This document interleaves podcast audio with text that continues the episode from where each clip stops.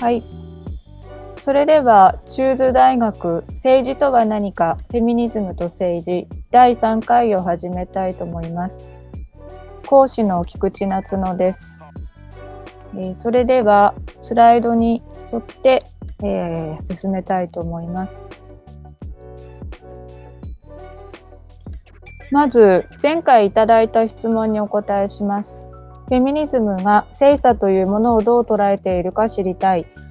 前回のオリンピックの話の中で男性的、女性的という言葉が多く出てきたので気になった。A 種と B 種の違いを性差、人種差、個人差などをどう捉えるのか、えー、というご質問ですが、フェミニズムは全ての人は性、人種、年齢、国籍など多様なカテゴリーによって影響を受けると考えています。そしてその中でも性の影響は深く大きいです。フェミニズムはそれらすべてを丁寧に見ていこうとする広い思想です。二つ目ですが、女性に生まれた時点でもうしんどいってこと、泣きたくなるというご感想ですが、えー、ジェンダー論は普段隠されている性に関する権力作用を明らかにしますので、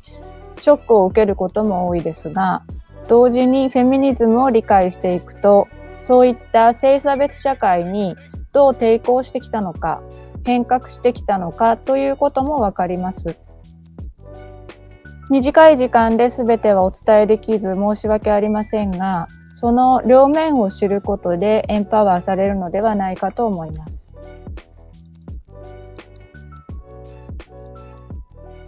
えー、今回はセクシュアリティを取り上げます。セクシャリティも政治的なテーマです。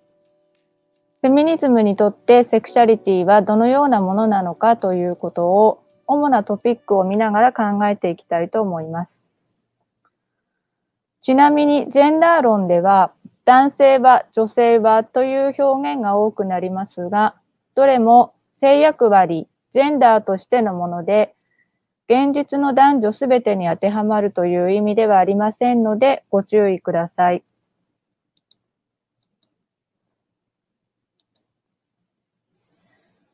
セクシャリティは定義しにくい言葉です。簡単に言うと、性、性に関する事柄、性的な現象すべてを指すとされています。文脈によっては性的思考を意味することもあります。ジェンダーが知、規範、秩序を意味していると初回でお話ししましたが、それに対してセクシャリティは身体的な、個的な、非言語的な領域です。性は個人によってまた個人の中でも変容するものなので非常に流動的です。また個人のアイデンティティや他者との関係、生活の中核にあるものでもあるので繊細な言葉で表現するのが難しいものでもあります。さらに権力作用が浸透する領域でもあり、性と権力関係というのは考える上で非常にスリリングで刺激的なテーマです。このセクシャリティをフェミニズムの観点から考えるとき、二つの次元が必要になります。まず、近代のセクシャリティはフェミニズムの観点から見ると、シス、異性愛、男性中心主義に作られているということです。シス男性、つまり性別違和のない異性愛の男性が最も中心にいて利益を得ているシステムです。ヘテロセクシズムとも言います。このヘテロセクシズムでは、女性は娼婦と性母へ分断されるということをフェミニズムは発見しました。次のスライドで見てみます。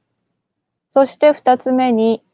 このようなヘテロセクシズムに抵抗するために、フェミニズム内で規制的な方向と開放的な方向のせめぎ合いがあるということです。セクシャリティにおいて、フェミニズムは特に対立を深めています。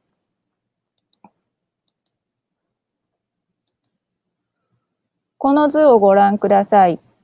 ヘテロセクシズムの上位には男性の性が置かれています。男性の性が一元化されるのに対して、女性は二分化されています。生殖の性と快楽の性、子供を産ませるための性と遊ぶための性です。それぞれが妻と娼婦という立場に体現させられ、女性の性は分離されます。そして、それぞれは他方を差別し、憎み合うのです。これが近代社会のヘテロセクシズムです。この視点はフェミニズムが明確に理論化したものですが、古来から様々な文学や映画、芸術作品の中に繰り返し現れるモチーフでもあります。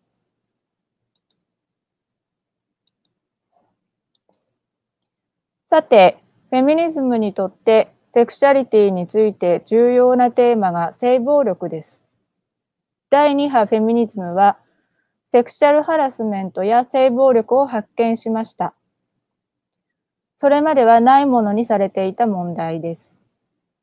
女性たちが集まってお互いに個人的な経験を語り合う中で、それが決して個人的なものではないことを確信していったのです。そして被害者支援運動が始まります。それまでは性的な領域は個人的で、公言してはいけない特別な領域だったのですが、実はその中にも権力関係が存在していることをフェミニズムは発見し、告発しました。フェミニズムの性暴力反対運動はどんどん発展し、80から90年代に国連レベルで女性に対する暴力として問題化され、取り組みが進められました。性暴力とは自分が不快な同意していない性的言動行為です。被害者の意思が最も尊重されますが、それを邪魔する社会的な障壁があり、ジェンダー秩序から発生しています。前提として社会的に男性イコール能動的な性、女性イコール受け身の性だとされています。セクシャリティがジェンダー化されているのです。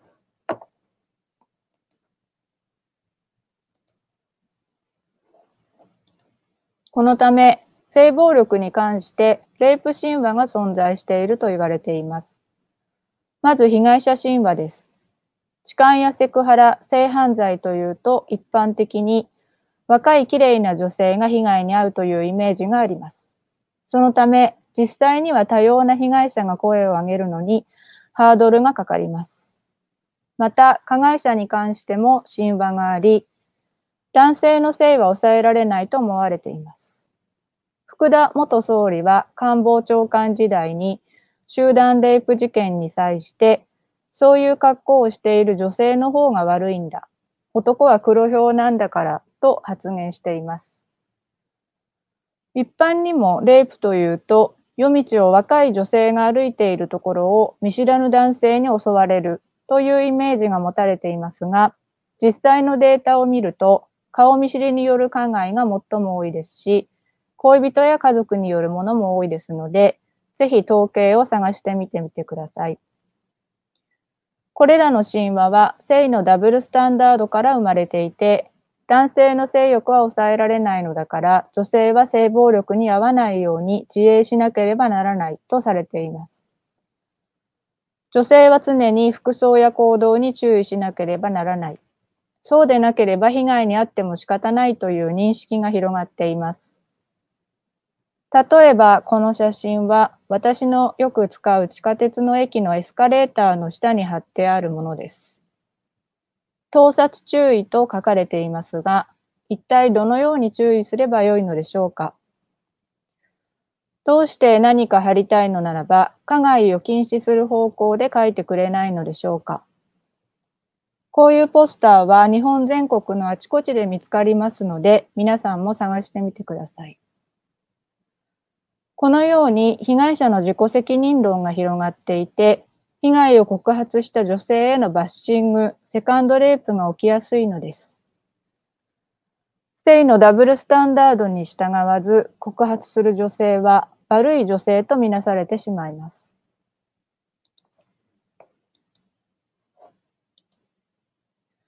次に、ドメスティックバイオレンス DV を考えてみます。これは DV の説明でよく使われる車輪の図です。車輪のタイヤの部分には身体的暴力があるのですが、タイヤを支える軸のところに、それ以外の暴力、経済的暴力や精神的暴力、社会的暴力が置かれています。これ全体で DV であり、見えやすい身体的暴力だけではないところが重要です。そして、最も重要なのは、DV は暴力というよりも支配であるということです。被害者が自ら服従してしまう支配が出来上がっているのです。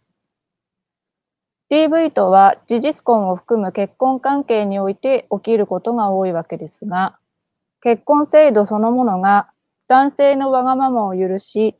操縦するのが良い妻というジェンダー感に彩られています。逆に言えば、良妻賢母規範に従わないのは良くない女なのです。セクシャリティにおいて支配が存在しているということを見抜いたのがフェミニズムの大きな貢献です。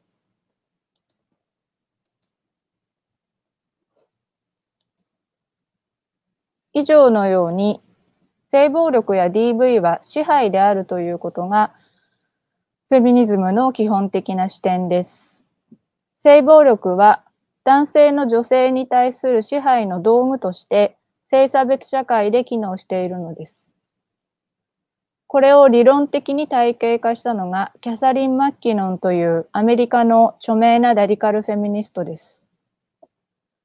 マッキノンはセクシャルハラスメントの法理論家に貢献しました。ポルノは不平等と女性に対する憎悪を性的なものにし、男性が女性への性暴力から快感を得るように仕向けていると書いています。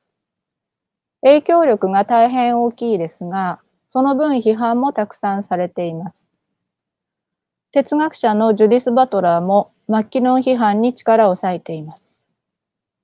マッキノンの議論は特にポルノの問題で大論争となっています。ポルノを誰がどのように規制できるのか、女性は常に被害者なのか、様々な論点があります。ただ、それらの限界や課題と同時に、ヘテロセクシズムの規範を破る大きな力をマッキノンは私たちに与えてくれていることも忘れないでおきたいと思います。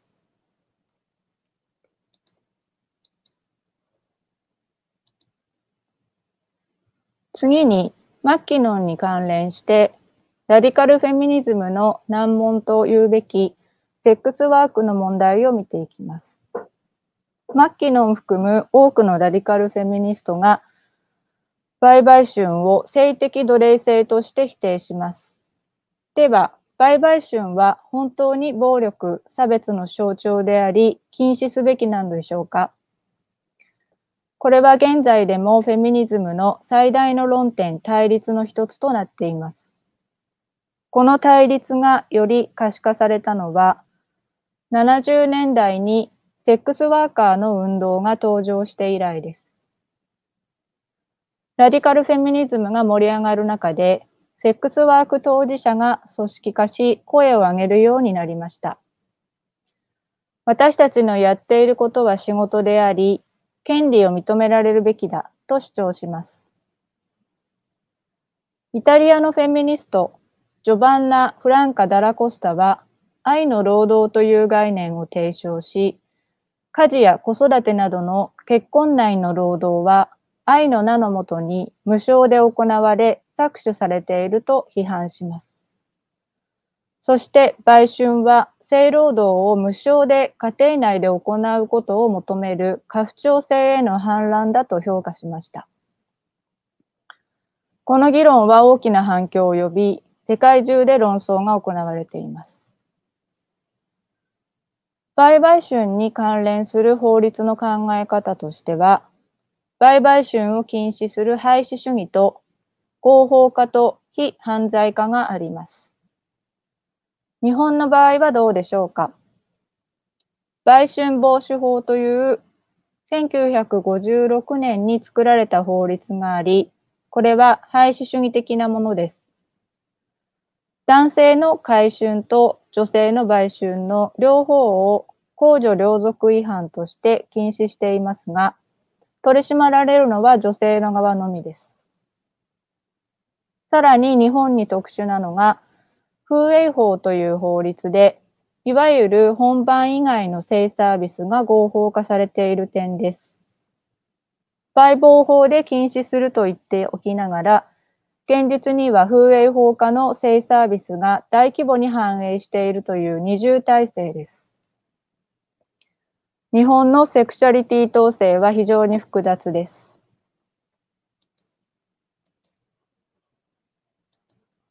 さて、では、セックスワークをめぐって、現在どういう動きがあるかというと、新廃止主義に注目する必要があります。新廃止主義は伝統的な売買春を禁止しようとする廃止主義の新しいバージョンです。どこが新しいかというと、これまでは売る側、買う側ともに禁止しようとするのが多かったのですが、それを売る側は罰せず、買う側のみ処罰しようと主張します。これはフェミニズムの影響を受けた変化です。ですが、買う側を禁止すれば、売る側にも当然不利益が生じます。新廃止主義はネオリベラリズムと関係があります。90年代以降、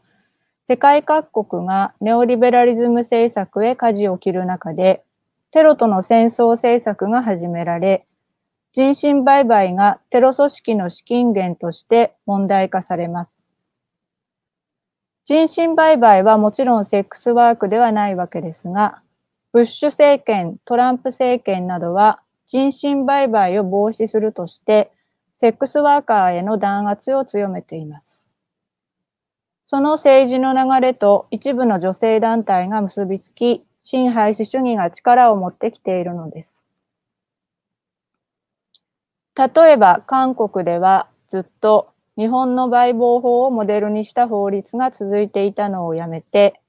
2004年に性売買特別法が制定され、売買春が禁止されました。新廃止主義の女性運動は、女性は罰しないものを求めていましたが、最終的には一部の女性も罰せられるものとなってしまいました。制定前から韓国のセックスワーカーと支援者たちは激しい抗議活動を行っています。私たちはこの状況をどのように考えたらよいのでしょうか確かにセックスワークは大変な仕事です。ですが、現実には多くの人々が働いている以上、それを犯罪とすることはどのように正当化できるのでしょうか？当事者たちの意思を無視することこそが差別ではないでしょうか？近代のヘテロセクシズムが妻と娼婦によ女性を分断していることを思い起こせば、その分断こそが問題であり、どちらかの位置に置かれている女性を差別することでは解決にはならないのではないでしょうか。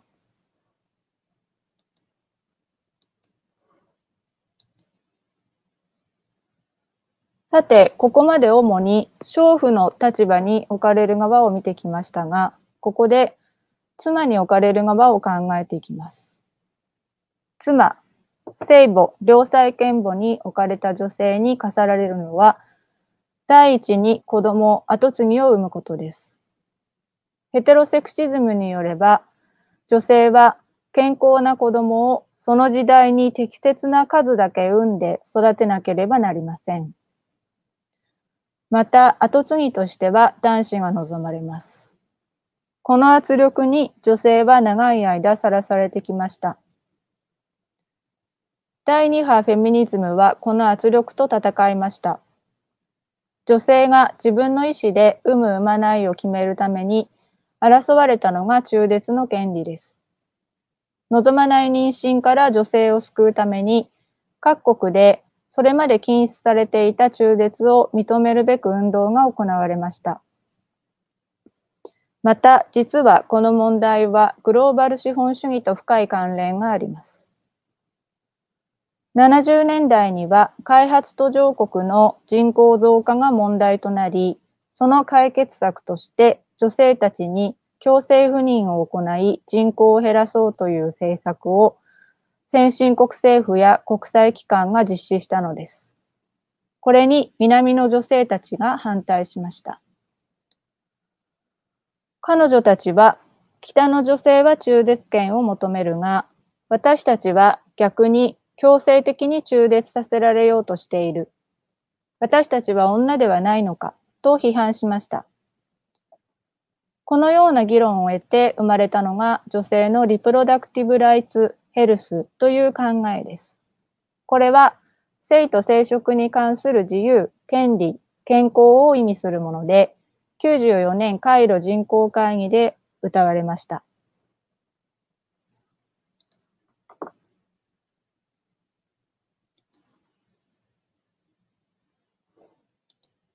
それでは、日本ではリプロはどのような状況にあるでしょうか？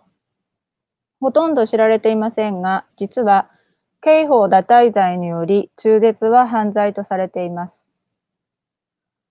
第2波フェミニズムにより中絶権が認められた国が多いですが、日本では広い議論にすらなっていません。ですが、日本は中絶大国とも言われています。これは優生保護法、今では母体保護法という法律によって、条件付きで中絶が解禁されているからです。売買春と同じ二重体制です。身体的、経済的理由がある場合、中絶が許可されるという規定が多くの場合使われていました。この優生保護法は障害者を差別する法律でもあり、中絶をめぐって女性運動と障害者の運動が対立することがありました。優生思想は96年に女性障害者の定期により母体保護法に変わり法律上はなくなりましたが、現実にはより高度な技術によってはびこっています。女性が優生思想を担う立場に立たされているのです。さらに90年代以降、少子化は国の危機だという語りがどんどん広がっています。法律や政策も女性に産ませようとしていますし、今では国のために女性が結婚して子供を産むのは義務であるかのように言う人も少なくありません。フェミニズムもこの圧力を批判しきれていないくらいです。今の日本は一見自由であるかのように見られていますが、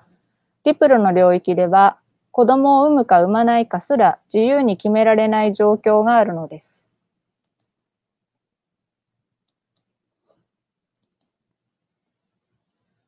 そしてもう一つ、フェミニズムの観点からセクシャリティについて考えるとき、触れなければならないのが LGBT、セクシャルマイノリティの存在です。一般的に切り離して捉えられているのですが、実はフェミニズムと LGBT はごく近くにあります。そもそもフェミニズムの運動や思想、学問の中には必ずセクシャルマイノリティ、特にレズビアンやバイセクシャル、トランスがいたと言われています。彼女たちは時にフェミニズムの主流から差別されながらも、常にフェミニズムの重要な部分を担ってきたのです。レズビアンが男性の力を借りずに一人で生きていこうとするとき、様々な困難に遭います。私も講義などで LGBT について触れるとき、困難な面に焦点を当てることが多いのですが、今回はそれだけでなく、レズビアンやセクシャルマイノリティとして生きることは、困難と同時に解放を得られる面もあることを付け加えておきたいと思います。マスメディアの報道でもネガティブな面に注目されがちで、かわいそうなマイノリティを理解してあげなくてはならないというイメージがありますが、本当の問題はマイノリティではなく、マジョリティの側にあります。それを考えるための概念が、クイア、すなわち基本規範的でない性という言葉です。この言葉から発するクイアスタディーズはフェミニズムと切り離せない関係にあります。そして近年、フェミニズムとクイアスタディーズの中で最大の難問となっているのが同性婚をどう評価するかということです。今回紹介したように結婚制度は女性にとって抑圧的なのですが、同時に男性をも縛っています。同性愛者にとって結婚制度が様々なメリットを持っている以上、その制度を利用することを求めるのはある意味当然です。ですが、それが最終的なゴールになるのか。結婚における平等は本当に平等を意味しているのか。これは同性愛者だけではなく、私たちすべてが考えるべき問題です。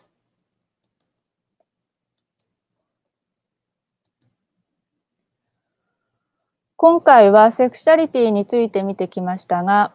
セクシャリティは特にフェミニズム内の論争、対立が激しい分野です。最後に、最も論争が激しい問題、慰安婦問題に触れておきます。これはネット上でバッシングがものすごいですので取り上げにくいのですが、実は日本でセクシャリティを考える上で最も大きな意味を持っていると言っても言い過ぎではありません。戦前の交渉制の延長上に作られたという点で、今回見たセックスワークとも関連していますし、国家による女性への性暴力でもあります。また、兵士のセクシャリティを管理したという意味で、男性の性の管理でもあります。近代日本の歴史をジェンダーとセクシャリティから考えるために避けて通れない問題なのです。この講座のテーマが政治ですが、慰安婦問題は今の日本の最大の政治課題の一つでもあります。遠ざけられがちなテーマですが、偏見を持たずにじっくり時間をかけて考えてもらいたいと思います。それでは、セクシャリティは一つ一つのテーマが深くて、短い時間ではとても説明しきれません。ですが、私たち一人一人にとってとても大事なテーマであること、またその際、フェミニズムの視点が欠かせないことを理解していただけたらと思います。それでは、こちらが今回の主な参考文献になりますので、ぜひ、えー、手に取って読んでみてください。最後のドキュメンタリー映画は一般でも販売されている、えー、日本のリブを取り上げた非常に面白い映画になっています。では次回は99%のためのフェミニズムを取り上げます。では今日はこれで終わりになります。ありがとうございました。